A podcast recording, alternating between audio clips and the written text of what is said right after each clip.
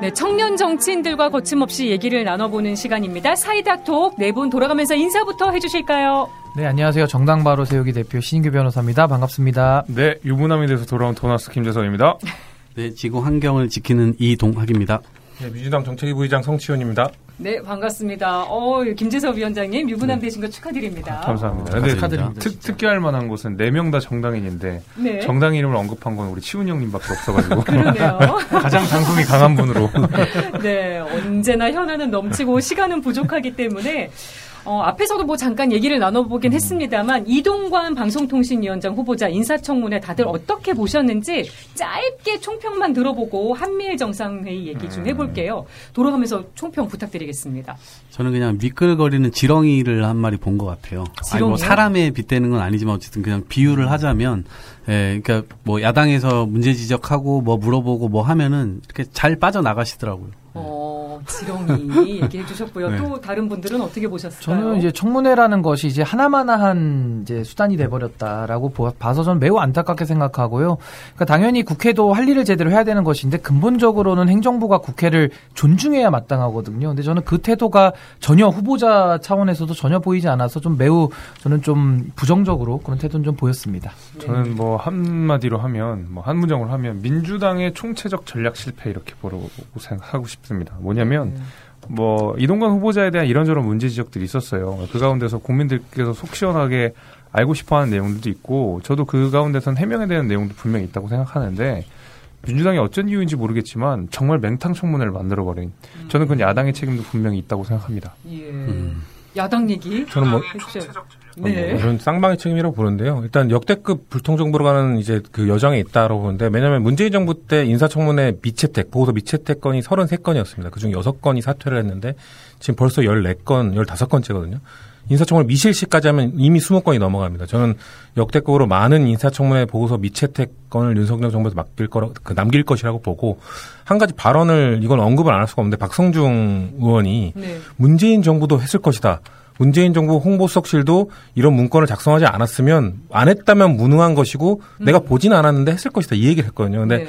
제가 그 당시 그 소통수석실이 이제 홍보수석실 이름 바꾼 거였으니까 거기서 근무했던 사람으로서 말, 그 발언에 대해서 매우 유감이라고 말씀을 드리면서 말하고 싶은 거는 그 당시에 문재인 정부 홍보수석실, 소통수석실에서는 정부의 비판적인 언론에 대해서는 더 많이 소통하고 더 많이 연락을 취하고 더 많이 설명하기 위한 노력을 했지 그런 문건을 만들어서 분류를 하고 관리를 하고 이런 생각을 한 적 없었거든요. 그렇기 때문에 네. 국민의힘이 지금 윤석열 정부의 뭔가 그런 윤석열 대통령의 발언에 맞춰서 행동을 하다 보니까 그런 말실수, 전 말실수라고 봅니다. 말실수까지 나오지 않았나 그렇게 보고 있습니다. 네. 긍정적인 평가는 별로 없으신 것 같습니다. 네. 뭐 네. 국민들의 여론이 전체적으로 이동관 후보자 자체에 대해서 많이 좀 부정적인 것 같고요. 이번 네. 청문회를 통해서는 어, 그런 부정적인 인식이 좀 더 고착화되지 않았나 저는 그렇게 네. 봅니다. 이게 언론 장악이라는 프레임을 기본적으로 야당이 이제 가지고 이제 이번 청문회를 좀 임했던 것 같은데 전 좀 다른 견해인 게 어, 아마 방송을 장악하는 건 너무 기본적으로 할 것 같고 장악할 필요도 없게 할 거다. 그러니까 음. 민영화 같은 것들을 좀 수순을 밟아서 진행을 하지 않을까. 그럼 장악할 필요가 없죠. 그냥 기업하고 잘 지내면 되고 기업이 예. 광고를 주니까 기업이 알아서 다 오더 내리고 편성하고 어, 임원 인사하고 이제 이런 방식으로 정부가 손 안 대고 그냥 코 푸는 방식으로 우리의 방송 이 환경 자체를 그런 민영화 방식으로 좀 변화시키지 않을까. 예. 그런 것이 좀 우려됩니다. 예. 사실 뭐 음. 민영화 뭐 내지는 사유화 이게 뭐 쉽진 않아요. 아무래도 뭐 광고 시장도 포화되고 이런 문제가 있기 때문에 저는 사실 민영화로 이 문제를 해결하는 것은 사실은 구체적인 수단으로 가면 거의 어려운 일이라고 생각합니다. 근데 음. 제가 이제 지적하고 싶은 내용들은 어. 이 방송 장악이나 네. 민주당이 계속 이제 이동관 후보자 이제 뭐 방통위원장이죠. 그 이동관 방통위원장의 를 공격하는 포인트가 크게 이제 두 가지였는데 하나는 이제 방송 장악 뭐 언론 장악이었고 하나는 이제 가짜 뉴스를 때려잡겠다고 하는 그 두 가지의 그거에 대한 비판이었는데 그 아마 민주당에서 그 이동관 후보자를 매섭게 비판하기 어려운 것이 이제 본인 스스로도 딜레마에 빠지는 게 어, 재작년에 언론중재법 통과시키려고 했을 때 내세웠던 것이 가짜 뉴스 때려잡겠다였거든요. 네. 그럼 되, 그러면 이동관 후보자가 때려잡는 건 괜찮 안 괜찮고 민주당이 때려잡는 건 괜찮아 이 물음이 당장 나올 거고 언론 장악이라는 면에서도 예를 들면 한상혁 방통위원 전 방통위원장 문제에 있어도 문재인 정부 에서 그렇게 자유롭지 않거든요. 이러다 보니까 아무래도 날카로운 청문회 과정이 좀 안 되지 않았나 저는 그렇게 봅니다. 음, 네. 다음 주제로 넘어가 보겠습니다. 앞에서 얘기를 많이 나눴던 부분이어서요. 캠프 데이비드에서 열린 한미일 정상회의. 이번 정상회의 결과를 어떻게 평가하시는지 각자 점수를 매겨서 화이트보드에 적어주시면 요거 가지고 얘기를 나눠보겠습니다. 네, 점수를 어떻게 매겨주실지 궁금한데요. 제가 하나, 둘, 셋 하면 동시에 다 같이 한번 네, 들어보겠습니다. 하나, 둘, 셋 들어주실까요? 여당에서는 80점, 90점, 야당에서는 30점, 50점. 아, 너무 굉장히 점수 차이가 많이 납니다. 네, 내려주시고요. 지금 이번 한미일 정상회의를 통해서 한미일 북중러 신냉전이 고착화되는 거 아니냐 이런 얘기가 나오고 있습니다. 뭐 각자 쓰신 점수에 대해서 좀 예, 좀 코멘트를 해주시면 좋겠습니다. 일단 지금 상황을 딱 보면 어 정규에서 어떤 반 반장이 제일 잘 나가는데 지금 그 반 반장이랑 우리 좀 친해졌다. 어 심지어 우리 그 반 반장이랑 주기적으로 보기로 했다. 딱이 얘기 자랑하고 있는 거거든요. 근데 국민들이 지금 얘기하는 거는 그 반장 만날 때 왜 밥값을 우리가 다 내지? 더치페이를 해야 되는데 뭔가 한 번 우리가 사면 한 번 저쪽이 사고 이 give and take가 있어야 되는데 왠지 우리만 경제적으로 그 이득을 못 보고 어그 실 뭔가 실 뭔가 뭔가 훅, 안 좋은 것만 보는 것 같다라고 얘기를 하는 건데요. 근데 조태용 안보실장이 딱 그 얘기했거든요. 외교는 덧셈이다 이 얘기를 했는데 지금 딱 미국 관점에서 보면 딱 덧셈인 것 같아요. 음. 외교 관점에서 봤을 때 누군가 덧셈으로 기록이 됐으면 누군가는 뺄셈입니다. 왜냐하면 이건 다 제로성 게임이기 때문에 누군가를 네. 잃은 게 있는 거거든요. 그럼 대한민국 관점에서 대체 얻은 게 무엇이냐? 실체적으로 국민들이 느낄 수 있는 그런 이득이 무엇이냐? 외교 안보. 전 문재인 정부의 사례를 딱 하나만 말씀을 드리면 문재인 정부에서 외교 안보 성과, 국방 성과가 뭐가 있냐, 한미 관, 그 동맹 관계에서 얻은 게 뭐가 있냐라고 말하면 딱 구체적으로 그 탄두 제한을 풀었다. 네. 탄두의 제한이 원래 500kg이었거든요. 근데 문재인 정부 때는 트럼프 정부와 협의를 해서 그걸 제한을 풀었거든요. 그런 구체적 성과를 해, 그 거둔 게 있었는데 윤석열 정부의 지금 한미일 뭐 동맹 협력, 안보 강화 이런 거에서는 대체 어 이런 두루뭉실한 표현 말고 구체적으로 무엇을 얻었느냐를 국민들께 설명을 해줄 수 있어야 되는데 그런 거를 빼놓고 얘기하니까 일본 관계에서도 할 말 못하고 미국 관계에서도 사실상 할 말 못하고 음. 뭔가 아름다운 너무 얘기만 미국이 주연이 주연이 된 그 아름다운 드라마에 우리가 조연만 서고 와서 어 사실상 우리는 얻은 게 없었다라고 평가할 수밖에 없는 겁니다. 그래서 50점을 주셨고요. 네. 너무 박하게 주신 것 같아요. 네. 90점 네, 가장 높은 점수를 주신 김재섭 위원장님. 일단 뭐 외교 노선에서의 제 약간 정치적 스탠스 같은 것들이랑 너무 잘 맞아서 그런 것도 수 있는데 그러니까 정례적으로 만난다는 것 자체가 가지는 의미가 굉장히 큽니다. 왜냐면 음. 실제로 알고 보니 1년에 한 번쯤 만났다랑 우리가 1년에 한 번씩 만나자고 해서 만나는 거는 굉장히 큰 차이가 있거든요. 왜냐면 파기에 대한 부담감이 엄청나게 크기 때문에 그래요. 예. 그래서 이 세 나라 간의 이야기가 앞으로 정례화를 가지고 형식을 가지고 제도권 내에서 파기되지 않은 상태에서 지속 가능성을 담보하는 거기 때문에 저는 그 정례화 자체가 가지는 형식적인 의미가 분명히 있다고 보고 네. 그 안에 있는 내용들도 살펴보게 되면 기본적으로 이제 군 안전 보장에 관한 체제 협의가 들어가 있는데 사실은 우리가 북한만 전제를 하고 지금 안보나 외교 논의를 많이 하게 되는데 저는 그렇지가 않고 북한, 중국, 러시아를 한 축으로 봐야 된다고 생각하거든요. 음. 북한이 발사하고 있는 여러 가지 비대칭 전력들 가운데서는 북한 자체의 여력과 능력으로 개발할 수 없는 것들이 너무 많아요. 그렇다 그러면 결국에는 북한, 북한은 중국이나 러시아의 지원을 받고 있다라는 것을 우리가 인지해야 되거든요. 그렇다 예. 그러면 일본이 가지는 어떤 어, 신호 정보들, 정찰 자산들 이런 것들을 적극적으로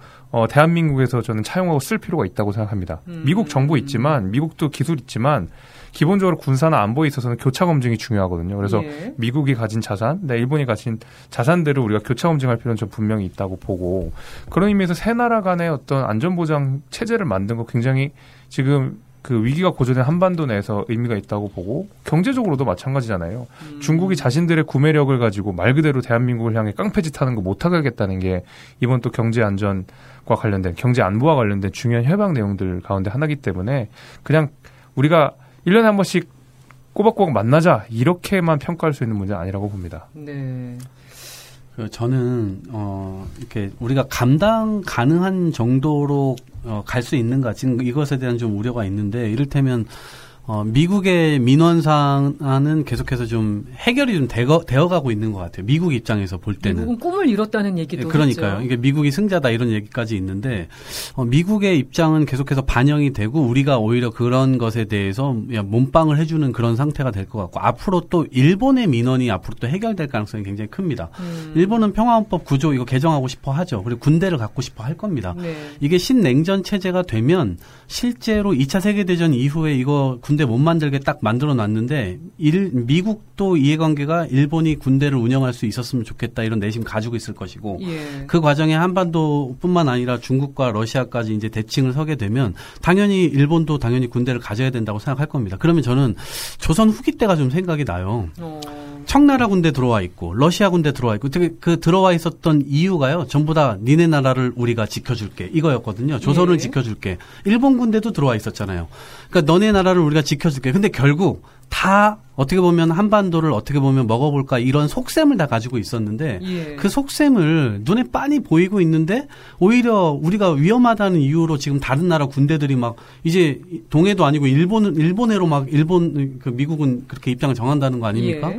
그런 차원에서 보면 하나 둘씩 지금 이제 녹여서 들어오고 있는 상황에서 정확하게 이, 이 부분들을 진단을 해야 되는데 저 속셈을 보지 않고 겉으로만 자꾸 이제 위험하다 위험하다 하니까 음. 대한민국은 뭔가 우리 거를 다 내주고 있는데 어, 그 부분에 대한 어떤 다른 제어 장치가 지금 전혀 작동되지 않고 있다라고 예. 하는 측면에서는 앞으로 조금 더 어, 우려될 만한 지점으로 계속 가게 될 것 같습니다. 어, 김재섭 위원장님과 완전히 음. 반대되는 얘기를 해주셨습니다. 우리께 다 내어주는 거 아니냐? 여당에서 어떻게 보셨어요? 저는 김재섭 위원장님하고 이동학 최고위원의 딱 중간 정도의 제 생각이 모여 있는 것 같다는 생각을 예. 했는데 저는 80점 줬습니다. 이 이유는 윤석열 정부가 지금 외교를 제외하고 나머지 영역을 너무 못해요. 음. 그리고 윤석열 대통령께서도 외교를 제가 상대적으로 평가했을 때 그래도 이번에는 뭐 큰 실수가 없었기 때문에 제가 나름대로 후하게 점수를 드린 것이고 굉장히 잘 못하고 있죠. 저는 외교에 대해서도 참 하고 싶은 말이 많은데 결국에는 이 신냉전 체제를 대비하기 위해서 늘 국가 안보만을 외치면서 대통령께서 이런 결단을 내린 거거든요. 오늘도